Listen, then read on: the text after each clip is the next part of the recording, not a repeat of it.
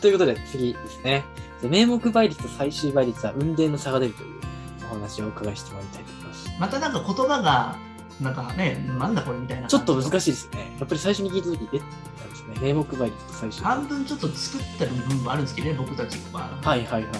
まあ、シンプルに言うと、 出願者とあの受験者と受かった人っていうのはまた違うんですよって話ですよね。なるほどなるほど。出願者、受験者で勝った人ですね。はい。よく学校とかで応募した時の倍率って出てくるのはちょうど申し込んだ数だから出願者ですよね。はいはい。うん。それが定義数で割ったらその倍率が10.5とか出るわけじゃないですか。そうなった時に。 10.5の倍率って結構こ怖うい見でたす。時にあもうこれ無理なんじゃないかなと思うじゃないですか。はいはいこの期待値もやばいんじゃないみたいな感じで思ってしまってビビってやめる人もいると思うんですよ中には。そうですね。もうその時点でもう、もう引き返してしまうと。うんでもホームページ上のやつってこれが名目倍率だからので、まあ、実質倍率っていうのあホームはページ上のやつあれじゃないですか受験終わった後の実際受験受けた人の、まあ、これは正規の数じゃないですか実は質いは倍い、率って、そうですね。まあこれが一番ある種信頼できる数字なんですよね。まあ公営の教育者とかで何人何人かね受かったはいはいはい書いて書いてるじゃないですかありますね。これの教育者に書いてあるのは、じゃあ実質倍率だということですうねん。もうほぼそうだと思いますね、はいそこに関してははいそしてなんか最終倍率っていうのは僕の中であるかなと思っててなるほど、まなあ、るほ実際繰り上げとか合格者、なんか他にもなんか合格してるやつですね、受験者数からの今度は、なんか繰り上げだったりとか、そのさっきの補欠合格的な、まあ、謎の理由で受かった人たちも絶対いるので、ど。謎の理由ですね。はいなるほどまあここはなんか謎に公表してないと思うんですよ、学校とかあー、まあ、そうですね。やはっり。て。まあ闇があるいろんのなで事情がありしてまくださいっていうことなん で、す。闇があるので安心してください。面白いですね。うん闇の教育者でしょ。闇の教育者。これはまた名言ですね。いやあんまりそこ拾わないでほしいな、さらっと流してください、そこに関してわはかり。ました。はい、っていうぐらい、だから何が言いたいのかっていうと、はいちょっと中学受験、今ちょっと過激化されてるから、もうちょっとなんかここ受けるのやめようかなとか、せっかく目指して頑張ってたのに、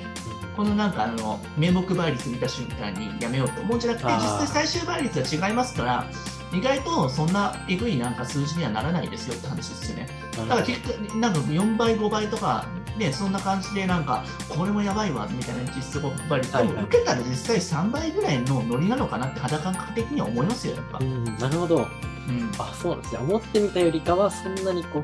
厳しい競争ではないというのが実態なんですね。あともうこの後に話す内容ではあるんですけど、最近ね、その中間層をやっぱりと多く取るような傾向あると思うんですよ、最終的に。なるほど。そこのところで結構、まあ、目に見えない多く取るやつですね、いわゆる公表してないやつ、闇のはやい、つですね。はい、はい。そこの部分が絶対作動してるんで、ああ、闇の領域が増えてくるんですね。そうですね、まあ、本当に悪すぎて、本当、実点とかだったら、本当に闇もクソもなく普通に落ちると思うんですけど、うんある程度、なんか微妙なところだったら、結構受かる可能性あると思うので、なるほなどん。か1日目で割となんか、割といい質感が出ていて、ちょっと落ちてしまったんだったら、翌日もうちょっと攻めるのもありっちゃありですよね。あ、そうですね。確うかんに。なるほど、なるほど。うんまあ、でも、逆に闇が働く可能性もあったりして、まあ、はい実質倍率以上のところに難しいところがあったり とか。ああ、闇が逆に作用そうする働く作用もあるので。で、それは例年のところの受かりやすさとかっていうところを、やっぱちょっとそこをね、指標にするのはいいかもしれないですよね。そうですね。うんまあ、でもこれもあくまでも本番に向けてる不安要素を消すために僕が今日話してるっていうことですよね。はいはい。まあでもこれだいぶ落ち着く、安心する方も多いんじゃないかなと思いますね。だと思いますよ。なんか今ね、あの過去問の面白いのと過去問の解き直しがようやくね合格率届いてきた、はいはい私なんかどうしようかなみたいなもうちょっとなんか点数良くなかった時でもいいのかなみたいな感じで思う人もいると思うので、まあ、そんなに心配しなくてもいいのかなと思いますよね。はいこう今年は中継層が殺到するっていう話をお伺いしてそうみまなんしですよ。た。はいそうなんですよ。これね、実はね、6年生から、まあ、受験のね、まあ、あの番組もそうだと思うんですけど、それ以外にも、まあコロナの影響に、やはり早い段階で中学受験しなきゃいけないんじゃないかなって思って、はいはいはい。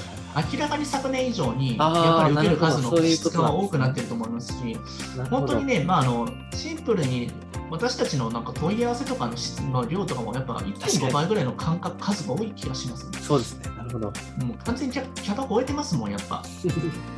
まあありがたい限りなんですけれども、やはり激化は止められないっていう感じですよね。そうですね。なるほどこれね、僕の推測でいくと、来年もっと再来年ももっと激化しますよ、間違いあーなく、中学受験。この流れは加速する一方であるという。なので、実際のところ、日本全国対応してる中学受験塾って、多分俺らしかいないですよ。確かに。はい、オンラインそうで、でもう本当に関西圏から四国から、本当九州から、北海道からって問い合わせ来るんいでや、すよ、本当実には北海道の方も。いや、マジで、そんなにね、もう、あの、もう海外からもあるので、ちょっ と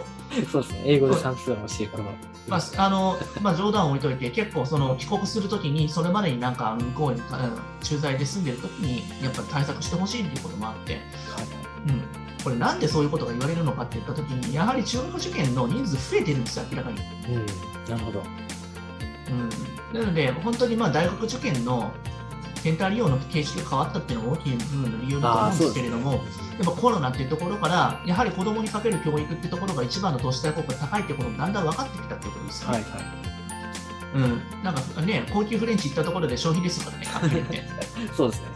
うんまあ、 まあ、僕クリスはマあス におの話しするのはあれですけど。そうですね、僕は別になんかあの吉野家食っときゃいいかなって感じなんで、なるほど。セブンのコーヒー。はい。その庶民の味覚は忘れませんので、僕は。はいはい。っていうか、まあ、あの人なんか人間食ってるのとほぼ同じもんなんで。はいそうですね。確かに。うん、嗜好品は体に良くないのでたまに食うぐらいでいいんじゃないですかね。うん。はい、あでも中学受験が本当に地方でもそれだけやっているってことは、そんだけスタンダードになってるってことですよ、中学受験が。そうですね。もう本当に一部の人がやるものではなくなってきてるってことですね。僕が幼少期の時なんてのは、中学受験したら、本当に謎の富裕層か、本当に勉強のなんか熱がある人だけなのかなと思ってたんですけど、なる本ほ当ど。クはいラスに1人、2人ぐらいしかいなかったんですけどね。はいはい。でもその数年ぐらい前までも地方だと1人ぐらい2人ぐらいしか見てなかったのが、まあ、どんなところでも受けるようになってきましたよね。うんうんうん、な感じですよね。うんなるほど。うん、はいはい。ちなみになんか石橋先生も、あの中学受験とかを周りでされてた人いると思うんですけれども、はいはい。その時に比べると今その中学受験をして指導してみてからなんか違いってやっぱ感じられましたかなんか、やあいあ、やそうですね。はいっぱり激化してる感覚はありますかやあはり。僕が子供の頃っていうことですかそうですね、小学校の時に比べると、やっぱ変わったなって感覚はしますか、まあ、僕よりもやっぱ若いわけじゃないですか。まあそうですねはいはいはいまあやっぱり僕の時の感覚としてはやっぱり中学受験っていうのはそんなに一部の人がやるものっていう認識がまだ強かったなとはうん思います、やっぱり大学受験とかまあドラゴン桜ほどの世代ではないんですけれども まだやっぱりそうですねそっちが本番だっていう多分認識があったんですけど、まあ、最近はやっぱり本当に2月の勝者でだんだん本当に定年化してきてるなっていう感じですねそうですね、はい今まではそれが明かされなかっただけなんですよ、実は。うん、本当はそっちの方で先物買いできた方がお得だったってことで中学受験っていうのは、まあ、お金出してでも早くやってしまうというところがあったんですけどそのお得感が結構なくなってきたのである種の一部の人がそうなんですよなんかその6年生からスタートした層っていう人たちが多いんですけどその人たちはいはいもはい結局これはどんどんどんどん情報が YouTube で僕みたいにバカみたいに発信してる人たちが言い続けると4年5年からやる人たち絶対増えてくるんですよ。あー確かにそうですね実はまあここだけの話3年生のご依頼めっちゃ多いです。そうなんですねへー今めちゃくちゃ多いです。3年生、これから4年生になりますよっていう人たちめちゃくちゃ多いです。早いです普通、家庭教師とか個別の人とかって、6年生とかの頭とはいかはいこのぐらいの時期に最後になんか追い詰めてやるっていうふうに認識あると思うんですけど、これもう全然違いますよ、もう今。もう動き出す人は本当に早いとい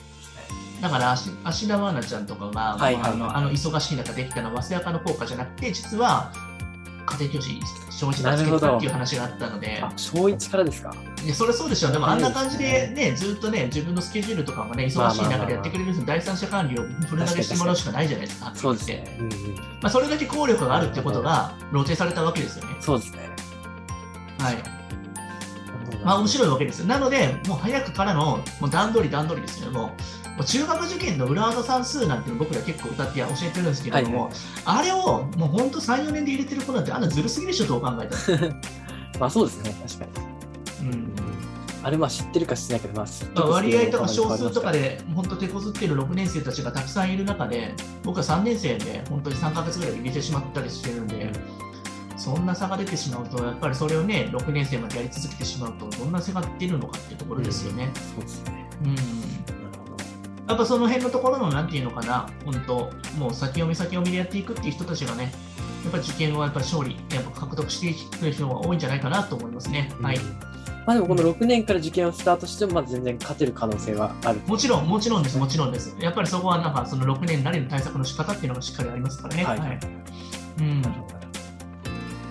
中堅は繰り上げが結構多いので最終倍率が落ち着く可能性ありということですこれはどういうことですかねまあ、中堅は繰り上げが多いっていうのは、えなのでさっきも話したじゃないですか。はいはいはいうん、なので最終倍率が落ち着くよって話なんですよ。あーこなれるほどうんそうですね先ほど確かにおっしゃってましたはい、意味わかりますはいはい。うん、大丈夫ですよね。はい。 OK です。ありがとうございます。では、こちらですね。とりあえず、名目倍率、最終倍率は運命の差が出るというお話をお伺いしてまいりました。はい。煽ってるわけじゃなくて、不安要素を消すために言ってるだけですよ、ね。そうですね。はい。クリスマスに煽って どうするんですか そうですね。僕のちょっとこのカジュアルな話でちょっとなんか気分をね、ちょっとね、和んで、和ませていただけたらと思います。こ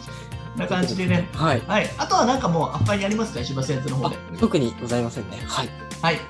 じゃあ皆さん、良いお年をお迎えくださいということですね。本当にありがとうございました。